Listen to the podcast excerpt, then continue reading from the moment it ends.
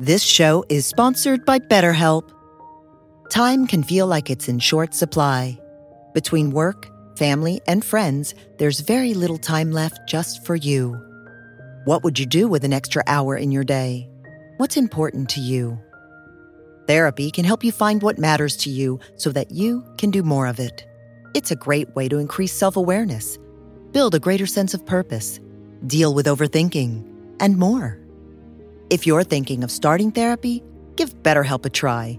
It's entirely online and designed to be convenient, flexible, and suited to your schedule. Learn to make time for what makes you happy with BetterHelp.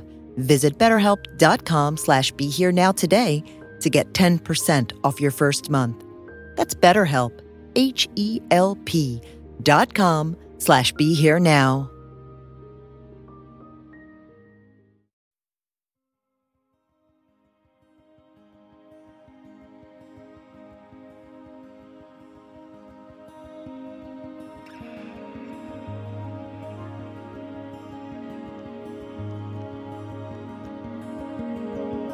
Welcome to the Be Here Now Network guest podcast. This series features talks from a myriad of modern spiritual teachers expanding on how we can all live a life in balance.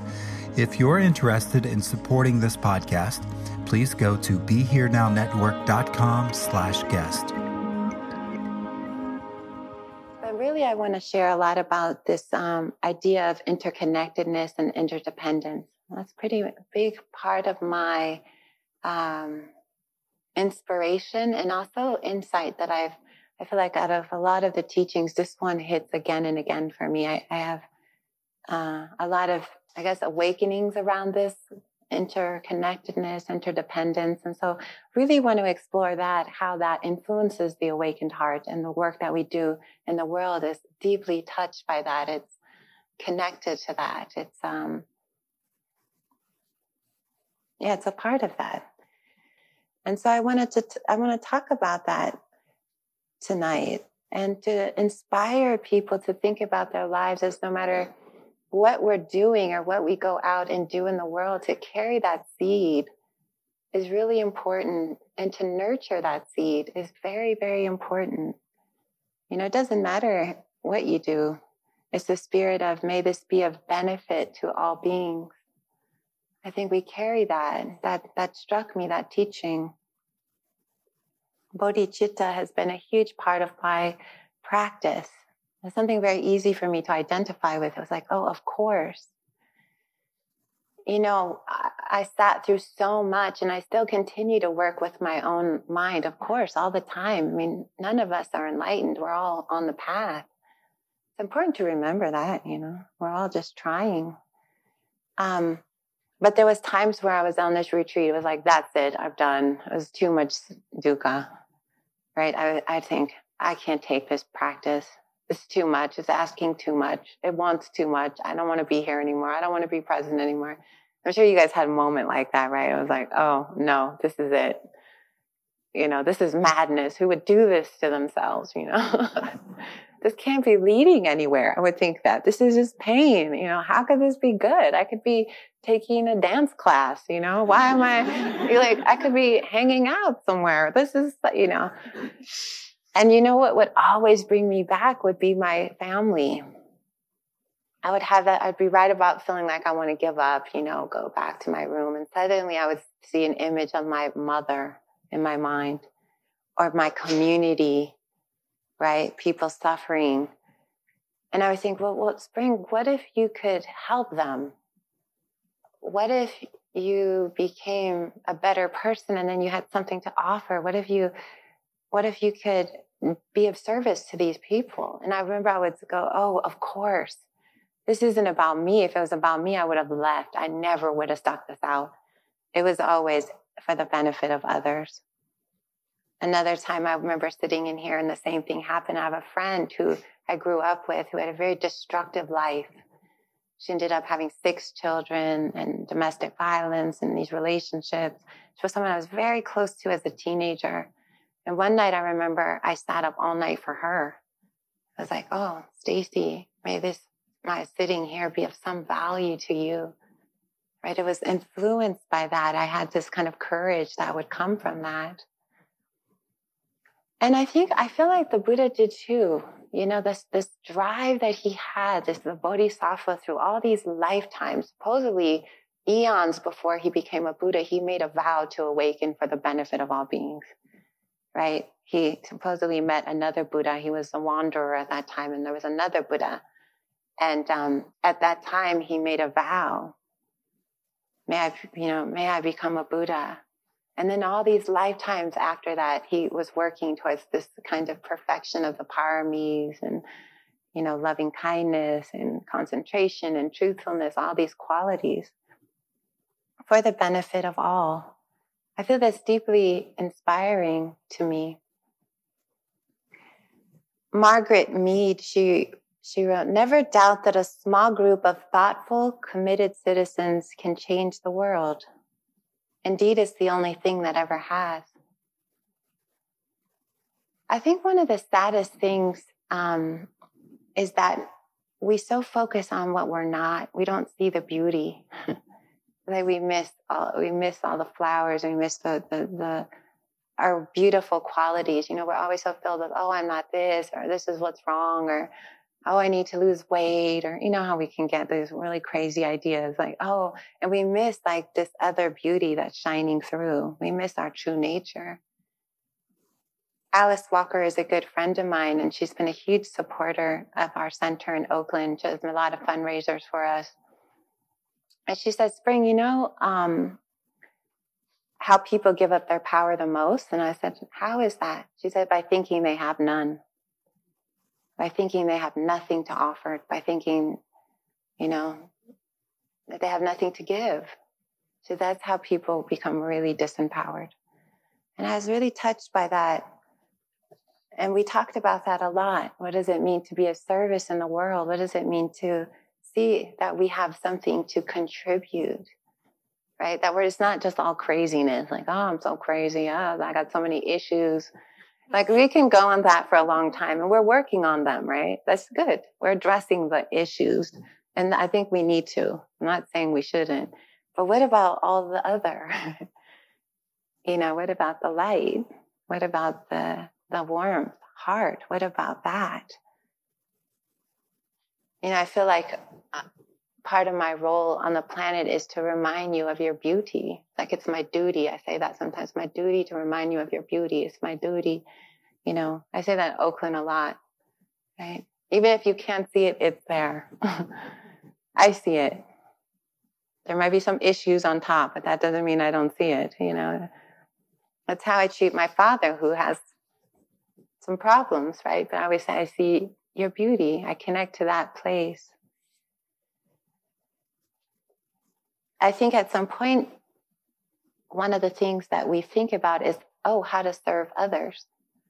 Oh, how can I be helpful? How can I share the Dharma? That often becomes a question, right? We think, how I want to share this with mm-hmm. people. What's the best way to do that? What's a vehicle for that? Because I think what happens is when we get better in ourselves, when we heal ourselves, when there's more purification in ourselves, we naturally want to see that in the world. You know, I've heard stories where people have told me they left retreat and went home and cleaned their whole house, right? Like I didn't even know I was living like that. I didn't realize it. And through awareness, I'm like, oh, the wallpaper is so ugly. How could I live like that for 20 years? Or, right? It's like with awareness, they start to think, they start to, it's like we start to clean up things, right? It's like, oh, helping. Oh, what can, you know, little things like that. It's like awareness, the, the sort of the cleansing of the mind, we brighten understanding this teaching about interconnectedness is very important. It's like, it's like a fundamental teaching in Dharma. So interconnectedness is part of a terminology. It's a new terminology, actually. The worldview, which sees oneness in all things. It's sometimes interdependence is used, sometimes also. Uh, both terms, interdependence and um, interconnectedness, refer to the idea that all things are, are of a single underlying source. There's no true separation deeper than mere appearances. everything is interconnected, interwoven. Reminds me of what Joseph was talking about with the butterfly effect, right? One ripple happens here, its effect is over here. Things are connected.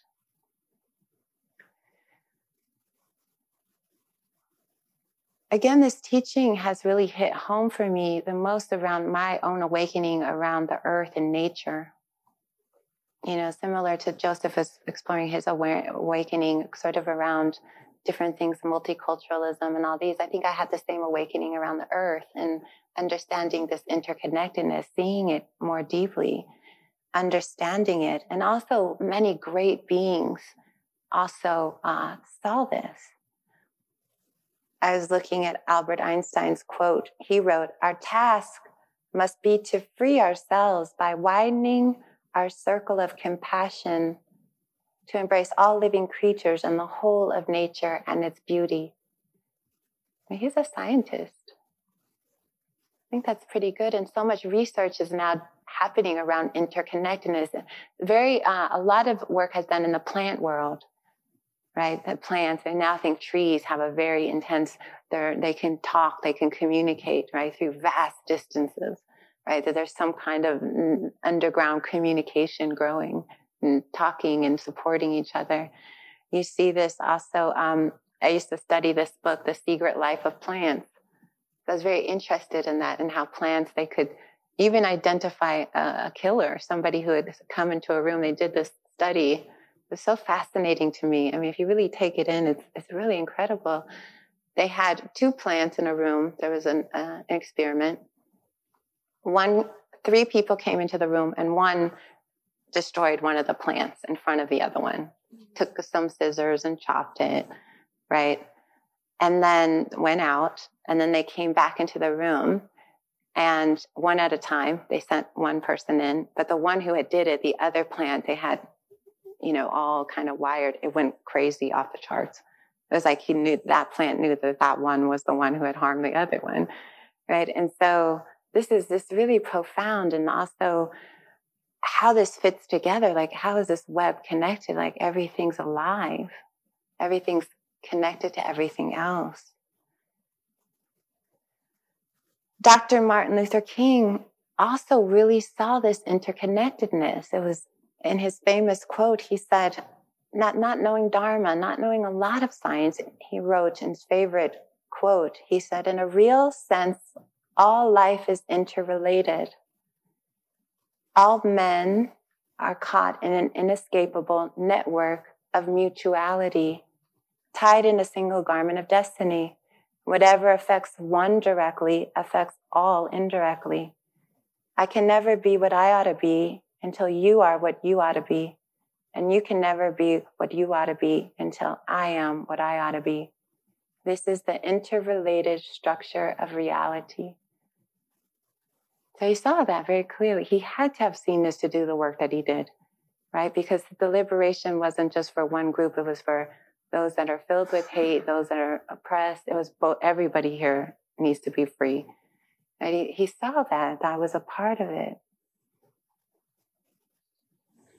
Also, um, I found this great quote by the Dalai Lama who talks about this a lot, right? He's a in his book about ethics, Ethics for a New Millennium. He talks about this all the time, Ethics for a New Millennium. He wrote, Interdependence, of course, is a fundamental law of nature, not only higher forms of life, but also many of the smallest insects are social beings who, without any religion, law, or education, survive by mutual cooperation based on an innate recognition of their interconnectedness. The most subtle level of material phenomena is also governed by interdependence. All phenomena from the planet we habit to the oceans, clouds, forests, and flowers that surround us arise in dependence upon subtle patterns of energy. Without their proper interaction, they dissolve and decay. It is because our own human existence is so dependent on the help of others that our need for love lies at the very foundation of our existence. Therefore, we need a genuine sense of responsibility and a sincere concern for the welfare of others.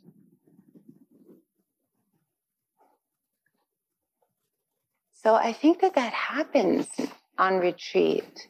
We start to develop this kind of sincere affection for other beings. Even if we, we in the moment we're, on, we're sitting on a cushion, we might feel aversion, right? But the moment the silence breaks, there's usually this this kind of love starts to come through, right? So this idea of interconnectedness is what motivates the healing. It's what motivates us to serve in the world. It's like, oh, for the benefit of others, seeing ourselves in the other, right? I see myself in you, right? So, of course, I want you to be well, right? I see myself in the planet. Of course, I want this planet to be healthy, right? We see that it's our an extension of ourselves in some way.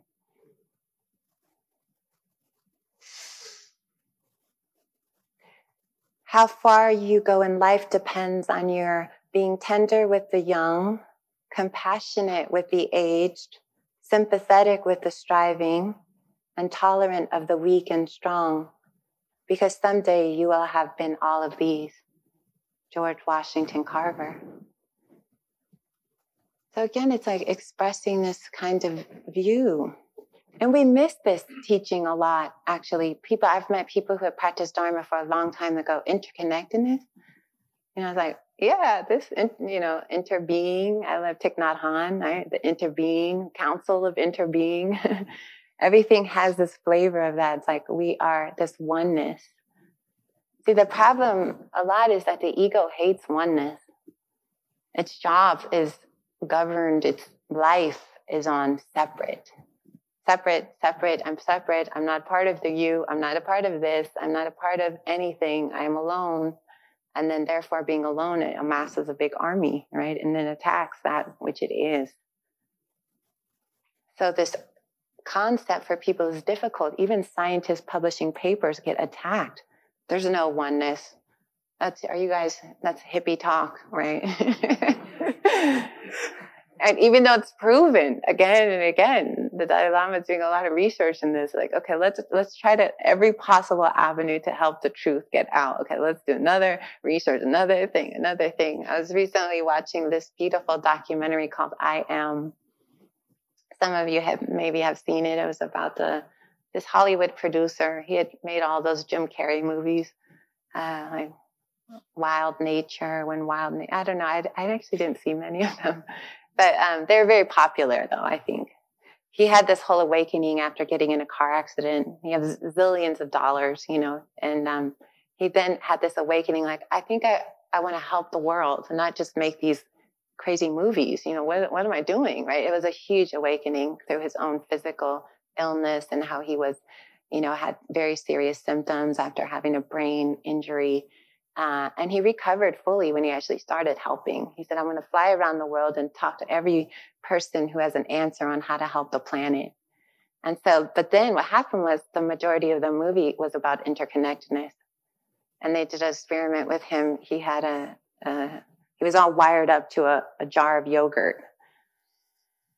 And they were like, okay, we're going to prove to you that you're interconnected with bacteria, all of life we influence, right? And so he said, he said, he said, think of a stressful thought. And he said, oh, I got it. I'm going to think about my agent and my lawyer. And then the yogurt went crazy, you know, like, we're getting the feedback, right? And then he calmed down again, you know, think about something peaceful. And then it was just, this stuff is going to be everywhere pretty soon. It's like, oh, this is life. This is somehow the truth of things. But we could miss this, I think. In all religions, I think this is missed, right? It's like, so I would just to give you an example of that, there's this poem I like. And a meadow lark sang is the name of it. So the child whispered, God, speak to me. And a meadow lark sang. But the child did not hear. So the child yelled, God, speak to me. And the thunder rolled across the sky, but the child did not listen. The child looked around and said, God, let me see you. And a star shone brightly. But the child did not notice. And the child shouted, God, show me a miracle. And a life was born, but the child did not know. So the child cried out in despair, Touch me, God, and let me know you're here. Whereupon God reached down and touched the child. But the child brushed the butterfly away and walked away unknowing. So there's some way in which when we have this view, we understand this, everything becomes part of the dance. Everything becomes, we're connected to it all, right? We don't miss those moments so we can be uh, motivated by this truth. We can be uh, we can be governed by this. And so I want to share some stories about people who I feel that their work on the planet has been very inspiring for me. Deeply touched by their presence. Some have passed over, or two. But um, the first one I want to talk about is uh. He's called the he was called the Gandhi of Cambodia. And he died about five years ago. And the reason I first became aware of him was that at Spirit Rock, there's a hut that says the Gratitude Hut. And it's all the photos of all the teachers. People love to go in there. They go in and it's like altars and covered on the walls are these great teachers and, you know, from every lineage, some Hindu, some, you know, and, um, and so I saw this picture of him there and the picture is very sweet. And I'd seen this picture before too. It's kind of around, he had come to Spirit Rock for a teacher conference, um, maybe 15 years ago, something like that, 15 years. I wasn't at the conference, but the, His Holiness the Dalai Lama had come to this conference. So it was a very big deal. You can imagine they had security and all these things. And so Maha Ghosananda was invited. And they said when uh, His Holiness saw Maha Ghosananda walking up the hill, he ran over and then he started to bow and each started to bow lower to the other one. Their heads were almost on the ground. They were like, right, just bowing. And it was like compassion bowing to compassion. And then, then Jack had told me that his attendant said that his holiness doesn't do that. Only, I've only seen that on one other occasion. And it was with a yogi hermit who had come down and his holiness ran out and bowed like that. So I was like, he was very happy to see Maha Ghosananda and many people think that Maha Ghosananda was a living saint, you know, and his work, he was, you know, from a poor family, rice farming community, and he became a monk in his very early teens. And, um, and then he went to India and he spent years there. He got a PhD. So he also had this, this very scholarly side. He always joked in his life that PhD meant person has dukkha. so he didn't take it seriously at all. um, but when he met Gandhi in India, he was deeply inspired by his work, deeply, deeply inspired. And um, also, I had heard Jack talk about Maha Ghosananda because he had met and they had he has been familiar with his work because he had also worked in Cambodia uh, in and out of the, the time around the Peace Corps and going back and forth.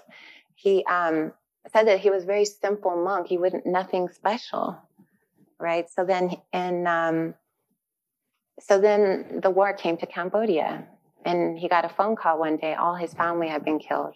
Do you imagine that kind of news? Every his entire family, right?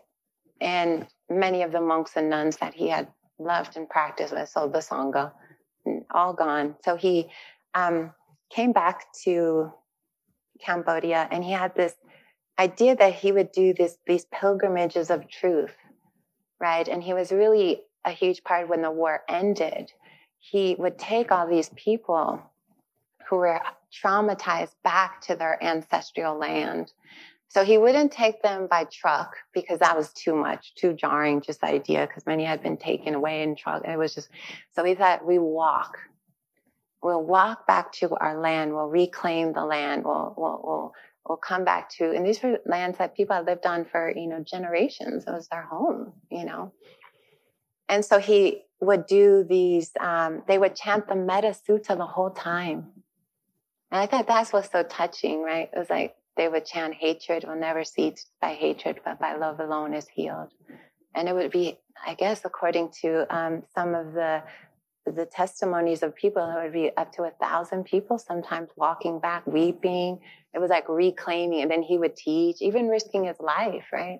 He would teach and said, Let, let's forgive.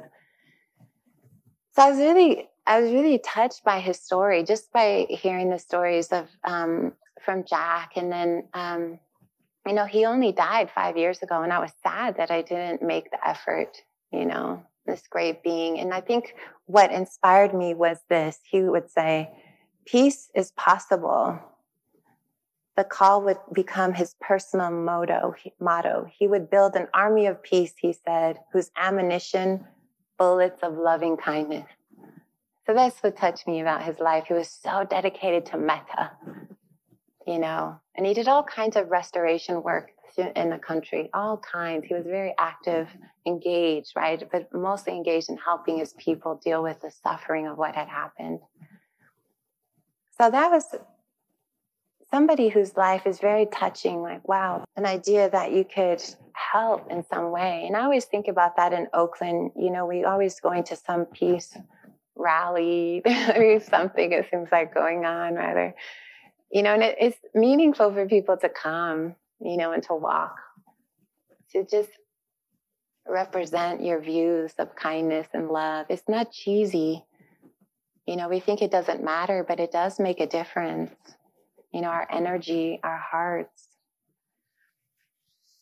So then that moves me on to so Maha Ghosananda, beautiful being.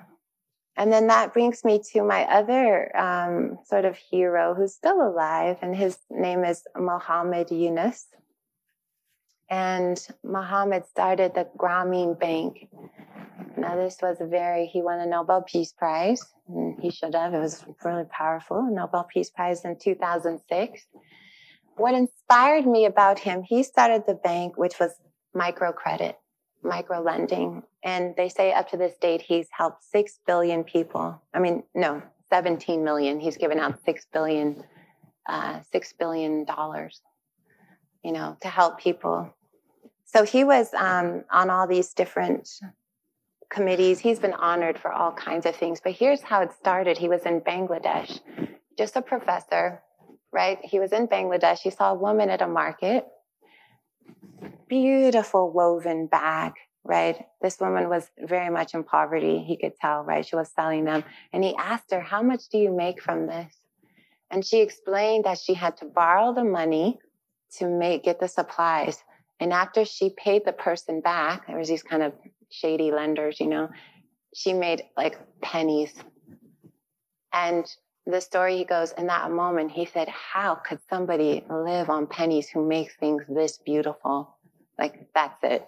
Something has to be done, right? I, so he started this bank, and anybody could borrow money from the bank and they paid it back over time. And so basically, it's a way to lift out people from poverty, right? And so 90% of the loans given by this bank have been to poor women. And that's just massive. And it started a movement of micro lending as a way to end poverty. And so he's very humble and all the, the things you see about it's like, no, no, no.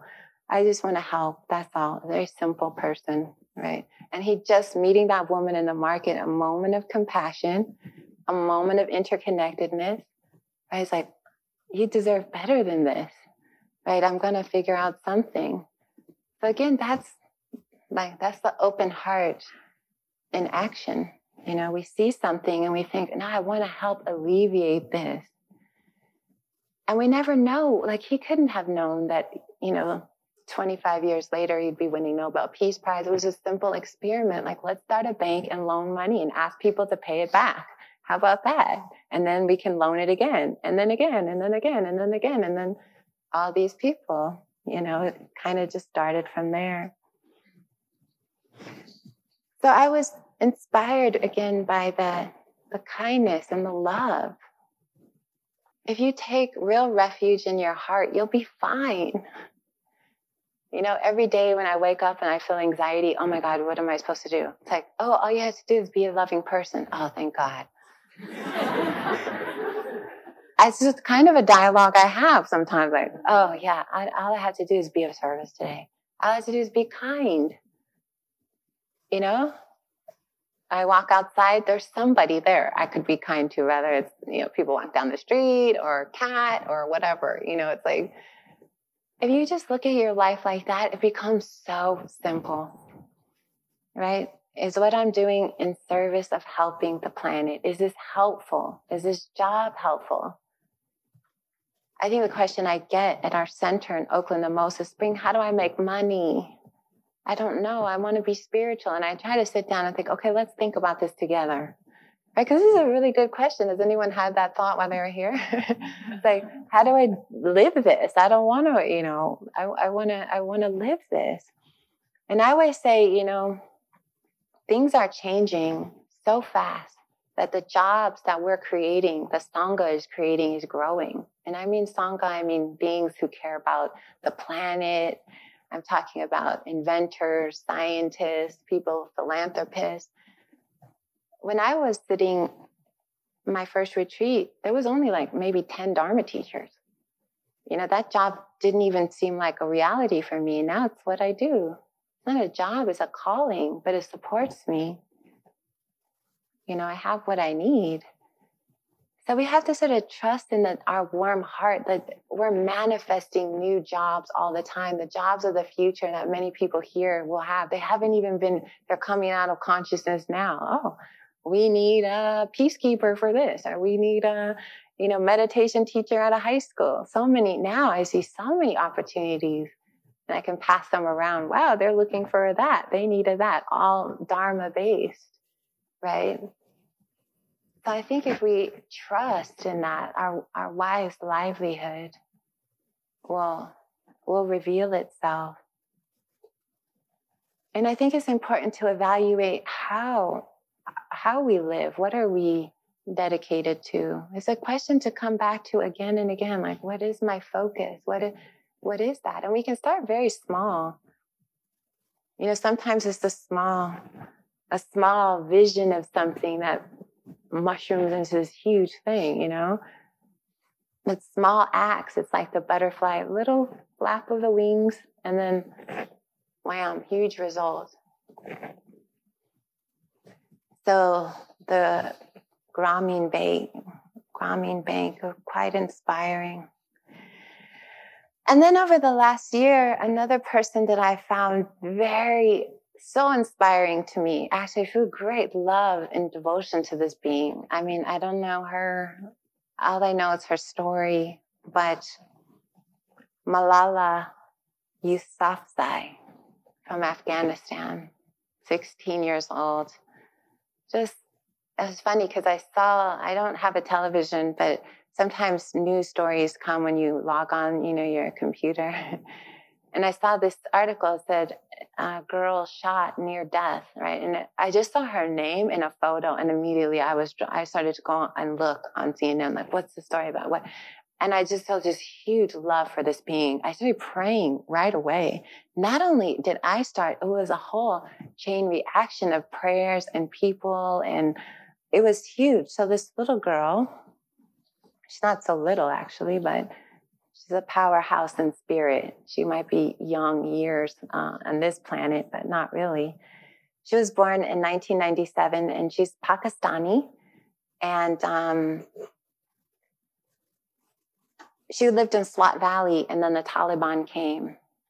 And she, in 2009, at the age of 11, she was writing an undercover blog for the BBC. So this is how she already was quite eloquent. And I saw some of the early blogs. There's a lot of video. She was already speaking with this amazing presence, like my life under the Taliban, with this grace and like documenting what she thought was just horrible. What was the destruction? She, they had this paradise in her. You know, the girls could go to school, everybody was happy. Taliban swept in, total destruction, right? Within a very short period of time. So her BBC um, blogs became so popular that the New York Times came to find her in her town and did a whole documentary about her, right? And her views. And her father was a really also quite wonderful. And he was an educator. He was a principal of the girls' school that she was um, she was attending. So he had a he was active. He cared about the rights of uh, all the children in the in the community. And so um, how she became famous is that once she had this New York Times, you know, this this whole video where she was expounding her views on equality, love, peace, right? Islam is a peaceful religion. Immediately she went on the Taliban hit list and then they tried to kill her and they did actually almost kill her. They shot her.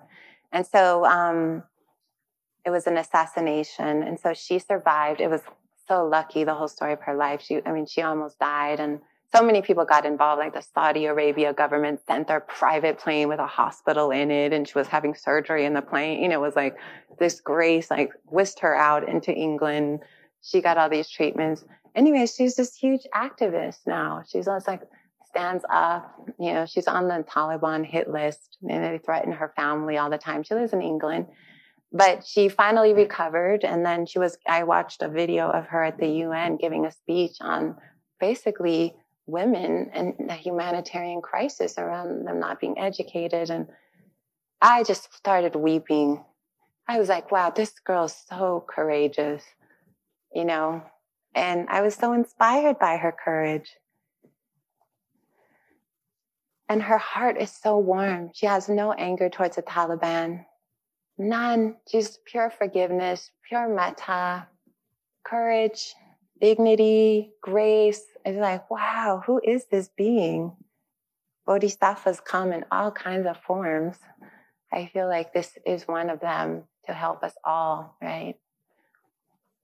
Dr. King used to say, injustice somewhere is injustice everywhere. And so, as part of our own awakening, we want to heal the parts that are sick, right? If there's suffering part of the world, we feel it. I feel like the Western anxiety is that all this other stuff is happening, right? We never can rest. We're like, something's going on. I know what, you know, we always have this kind of fear. I feel like it's rooted some in that. So if I heal you, I heal myself. I can live at peace, right? I love that um, Aung San Suu Kyi, when she talked about the generals, Joseph shared the story. She said, I don't want to hurt them. Here, these people have locked her, you know, locked her up for years. She said, I want to liberate them. I want to lift them. Then we're all okay now, right? If you just try to destroy them, what good is that? Harm them. We want to help them. So I'm very inspired by Malala. In fact, I have a photo of her in my house now. And it's just something that just inspires me to keep going. Like, this little girl can do it, spring, keep on keeping on, right? and sometimes that's what it takes on the path a certain kind of keeping on, keeping on. You know, it's like, got to keep this thing going, right?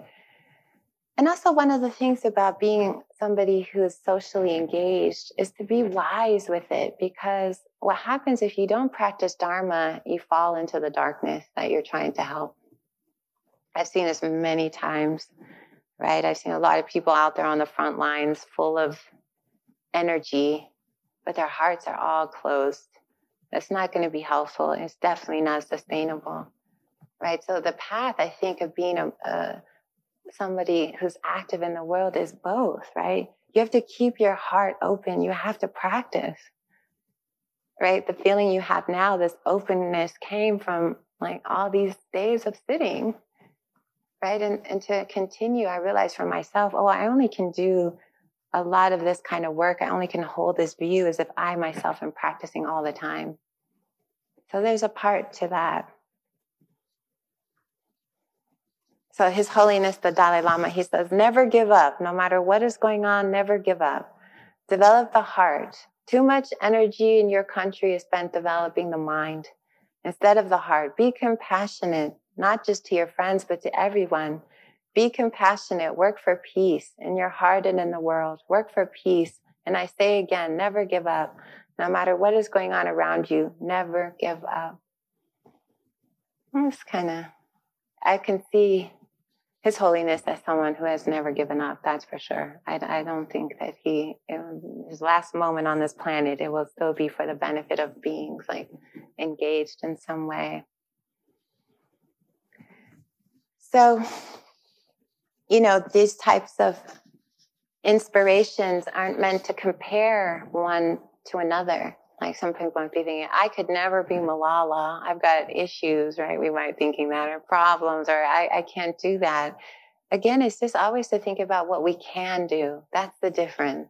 Not what we can't, but what we can, what we can create as a community, right? This is the community. We are the community. Sister Jewel remind me, Thich Nhat Hanh says the new Buddha is the community, right? I love how, you know, we've had this bumpy ride the last few days with around POC. Why do I love it? Because it's coming up in the community, right? As a community, can we hold whatever, all the feelings Is, you know, we are it, right? What do we want to create as a community? Like it could be beautiful. We'd want to create more centers. We want to create gardens. It's very, um, it's very important to look at what do we want to do? What do we want to create? I love this prayer. Also, I read this a lot by um, Saint Francis of Assisi. He says, Lord, make me an instrument of your peace. Where there's hatred, let me sow love. Where there's injury, pardon. Where there's doubt, faith. Where there's despair, hope. Where there's darkness, light. Where there's sadness, joy. O divine master, grant, grant that I may not so much seek to be consoled as to console, to be understood as to understand, to be loved as to love. For it is in the giving that we receive. It is in pardoning that we are pardoned. And it is in the dying that we are born to eternal life. So, one of the things also about service is that we actually become happier when we're thinking of others. You know, when we, we think of creative things, sometimes I feel often I'll, I'll get depressed about something or down and out, and then I'll have a class to go teach. And then I'll be inspired by that. Like, yes, we're all coming together. It was like in the giving, something in me was renewed, right? There's joy from altruism you know we have to see that more and more like oh my joy comes from this. My joy comes from service. My joy comes from helping. And it's not to the point of burnout right? If we feel burnt out we go on retreat right? And then we we drink from the well and then we get full and then we go out. That's how i live my life. Go in get better go out again. Then i go in again. Oh it's getting too rough. Okay back in then out right? We have this kind of in and out right? Always thinking of life as this unlayering process. In and out, one must take care of themselves always. If you don't have compassion for you, then none of it makes sense. The love has to be nourishing you, that your inner cup has to be strong. So, and then I think the last story is um, someone who uh, recently died as well, and somebody who uh, I feel very inspired. Her work lives on and on, like many of these people. She also won a Nobel Peace Prize. Wangari Maathai, she's an African environmentalist, and more than that.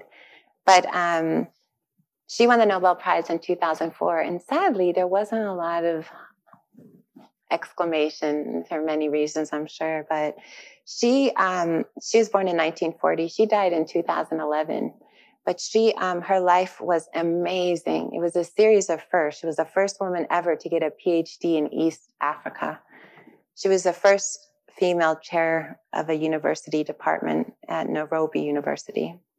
She was an environmentalist and a biologist naturally. And um, she was the first African woman ever, of course, to win the Nobel Peace Prize.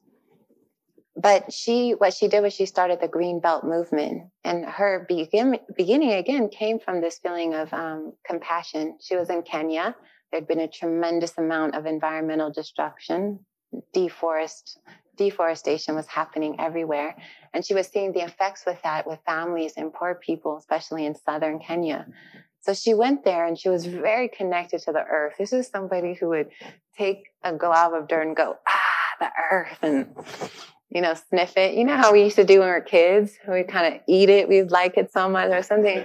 We lose that as we get older, you know, things get paved over with cement you know, so she was like that. She would roll around and go, the mother, you know, and she was doing this in the late 60s, right? She was way ahead of the curve.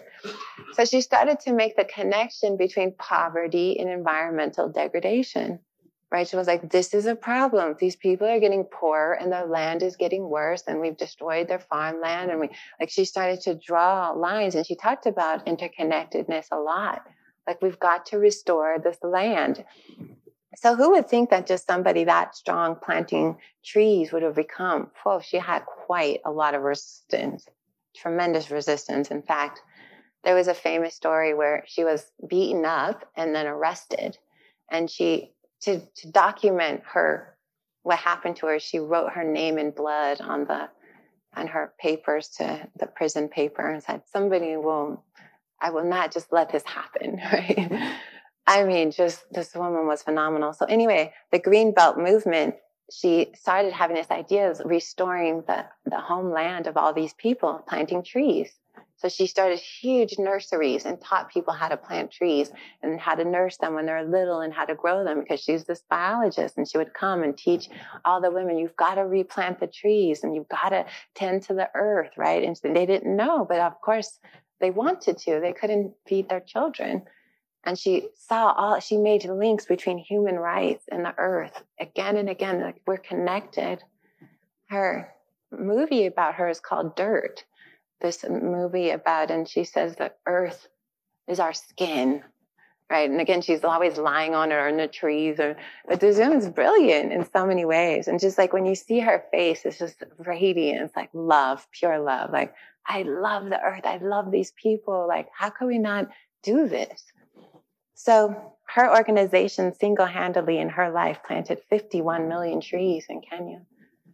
Huge, right? Now they're thanking her. Other reforestation uh, projects, because of the Green Belt movement, have sprang up everywhere. Mass tree plantings in southern India, right? Huge. I have friends who have flown there to different places and working in nurseries, starting little trees, right? Thousands and thousands another organization that I partnered with that um, I've been just a, a supporter of is a, another organization called Tree Sisters, where their goal is to replant the Amazon. It's just huge. I was like, what? How do you replant the Amazon? They were like, billions of trees. I'm like, okay, let's just do it. Let's start, right? it's just, here's money for one. Here's just from me, right? It's like, can we see it as a collective? Not one person does it. It's we, the community, right? And Wangari, all her projects are community driven. It's like the community heals the earth. The community plants the trees. The community loans money to people, right? Through the Grameen Bank. It's the community who heals people when they've been traumatized and takes them back to their home. It's the community. So we can be a part of that. So those are those are some of the people who's inspired me recently. And Malala and Wangari, Maha heart, you know, just so loving but we can contribute anything in any place, whatever you're good at. You don't have to work at a meditation center. I mean, you could be in politics. One of the teachers uh, at Spirit Rock, a trainee who's uh, now in the Teachers Council, she's very active in the politics in San Francisco. And uh, she's really smart. She has all the kind of credentials, and we're all like, Anushka for president. Oh, I don't know if I should have said Anushka, but she's gonna be like, when we're like, we need a president, like, you know, like it doesn't, you don't have to fit in someone else's box. You don't have to stay here and eat tofu and think this is spiritual, right? And walk slowly all around, right? you can be, it's you, whatever your gifts are. We need you to be you, not anybody else. These people were inherently themselves, right? Wangari laid on the earth and was this, that was what she wanted to do, right? What do you want to do? Right? Some people, Muhammad, he was an incredible economist. He had that kind of mind, right? It's like, it's not trying to be something else. I think the beauty is being who we are and fully letting that out and knowing that that has some value for the community. I think that's what Alice was trying to get at. She was like, when we know each person contributes something, could be music, could be art, it could be dance, it could be theater. It, who knows? Some people will plant trees, some people will grow vegetables, right? And thank them for like everybody contributes to that. So that's, I guess, all I wanted to say about being a Buddha in the world is to trust your own stream of beauty. like everybody's so unique and to trust that and to express that. Could be doing yoga, it could be whatever it is, and trust that if we frame it with this mind of bodhicitta and compassion, it will be of use, right? It will be contributing to the benefit of all beings. And then our practice takes on a whole nother life. We're able to sustain it, you know. We're able to go the, the longevity is what we want on the path. Right. I think Greg keeps mentioning that monk in Burma who's the happy monk who's like 99 or something. It's like, I want to be like that actually, like the happy spring at 99, still talking, like, okay, everybody, you know, like to the last possible moment, right? We don't really know. Could be sooner, could be, you know, but I know for most people, if they've lived a life of celebrating kindness and compassion, their death, they're at peace right? They feel good. Like this is a wholesome life I've lived. They can let go, right? They're not conflicted. I wish I could have, I should have forgave. I should have tried. I should have, uh, uh, you know, they're not torn up. They're not entangled, right?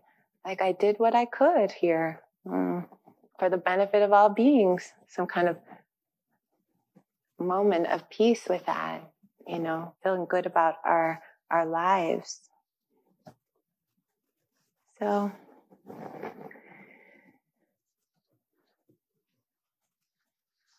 I'm debating about reading one last story. It's a Jataka tale. It's a little bit long, though. I think I'll read it because it is a story of the Buddha. So this will be supposedly, you know, this will be the last one. It'll make sense while I'm reading it. So it's a popular one. Jataka tales are the stories of the Buddha's incarnations when he was animals. So it was like elephants and owls, and he was always very kind in all of them, right? You could always point out that's the Buddha. He's saving things, and you know. So the story is once long ago. So you can get a little comfortable, like a little bedtime story, you know, kind of vibe. once long ago. the Buddha was born a little parrot. So one day a storm broke upon her little forest home. Lightning flashed, thunder crashed, and a dead tree struck by lightning burst into flames. Sparks leapt on the wind, and soon the forest was ablaze. Terrified animals ran wildly in every direction, seeking safety from the flames and the smoke. Fire, fire, cried the little parrot. Run, run to the river. Flapping her wings, she flung herself out into the fury of the storm and rising higher flew toward the safety of the river. But as she flew, she could see that many animals were trapped, surrounded by flames below with no chance of escape. Suddenly, a desperate idea, a way to save them, came to her. She darted to the river, dipped herself in the water, and flew back over the now raging fire. The heat rising up from the burning forest was like the heat of an oven. The thick smoke made breathing almost unbearable. A wall of flames shot up now on one side, now on the other. Crackling flames leapt and danced before her. Twisting and turning through the mad maze of fire, the little parrot flew bravely on. At last, over the center of the forest, she shook, she shook her wings and released the few drops of water which still clung to her feathers. The tiny drops tumbled like jewels down in the heart of the blaze and vanished with a sound. Then the little parrot once flew back again through the flames and smoke to the river, dipped herself in the cool water, and flew back again over the burning forest. Back and forth she flew, time and time again, from the river to the forest, from the burning forest to the river. Her feathers were charred, her feet were scorched, her lungs ached, her eyes stung by smoke burned red as coals. Her mind spun as dizzily as the spinning sparks, but still the little parrot flew on. At this time, some of the devas, gods of the happy realm, were floating high overhead in their cloud palaces of ivory and gold. They happened to look down and they saw the little parrot flying through the, fame, the flames. They pointed at her with perfect hands between mouthfuls of honeyed foods. They exclaimed, Look at that foolish bird. She's trying to put out a raging forest fire with a few sprinkles of water. How ridiculous, how absurd. And they laughed. But one of those gods did not laugh. Strangely moved, he changed himself into a golden eagle and flew down down toward the little parrot's fiery path. The little parrot was just nearing the flames again when the great eagle, with eyes like molten gold, appeared at her side. Go back, little bird, said the eagle in a solemn and majestic voice. Your task is hopeless. A few drops of water can't put out a forest fire. Cease now and save yourself before it's too late. But the little parrot only continued to fly on through the smoke and flames. She could hear the great eagle flying above her as the heat grew fiercer, calling out, Stop, foolish little parrot. Save yourself. Save yourself. I don't need a great shining eagle, coughed the little parrot, to give me advice like that. My own mother, the dear bird, might have told me such things long ago. Advice? Cough, cough. I don't need advice. I just cough, need someone to help. And the God who was that great eagle, seeing the little parrot flying through the flames, thought suddenly of his own privileged kind.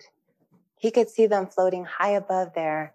Yes, they were the carefree gods, still laughing and talking while many animals cried out in pain and fear from among the flames below. Seeing that, he grew ashamed and a single desire was kindled in his heart. God, though he was, he just wanted to be like that brave little parrot and help. I will help, he exclaimed, and flushed with all these new feelings, he began to weep, stream after stream, sparkling tears poured from his eyes. Wave upon wave, they washed down like cooling rain upon the fire, upon the forest, upon the animals, and upon the little parrot herself. Where those tears fell, the flames died out and the smoke began to clear. The little parrot, washed and bright, rocketed about the sky, laughing for joy. Now that's more like it, she exclaimed. The eagle's tears dripped from the burned branches and soaked into the scorched earth. Where those tears glistened, new life pushed quickly forth shoots, stems, and leaves. Buds unfurled and blossoms opened. Green grass pushed up from among still glowing cinders.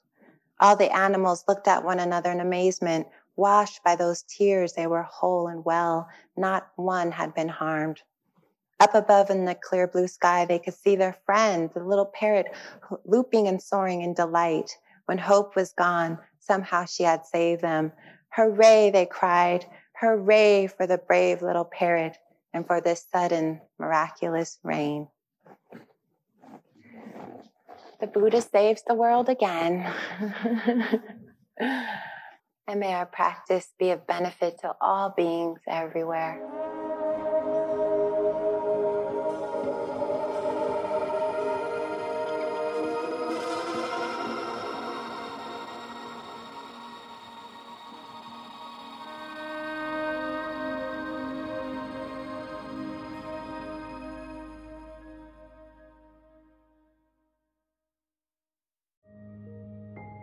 This show is sponsored by BetterHelp. Time can feel like it's in short supply. Between work, family, and friends, there's very little time left just for you. What would you do with an extra hour in your day? What's important to you? Therapy can help you find what matters to you so that you can do more of it. It's a great way to increase self awareness, build a greater sense of purpose, deal with overthinking, and more. If you're thinking of starting therapy, give BetterHelp a try. It's entirely online and designed to be convenient, flexible, and suited to your schedule. Learn to make time for what makes you happy with BetterHelp. Visit betterhelp.com slash be here now today to get 10% off your first month. That's BetterHelp, H-E-L-P dot com slash be here now.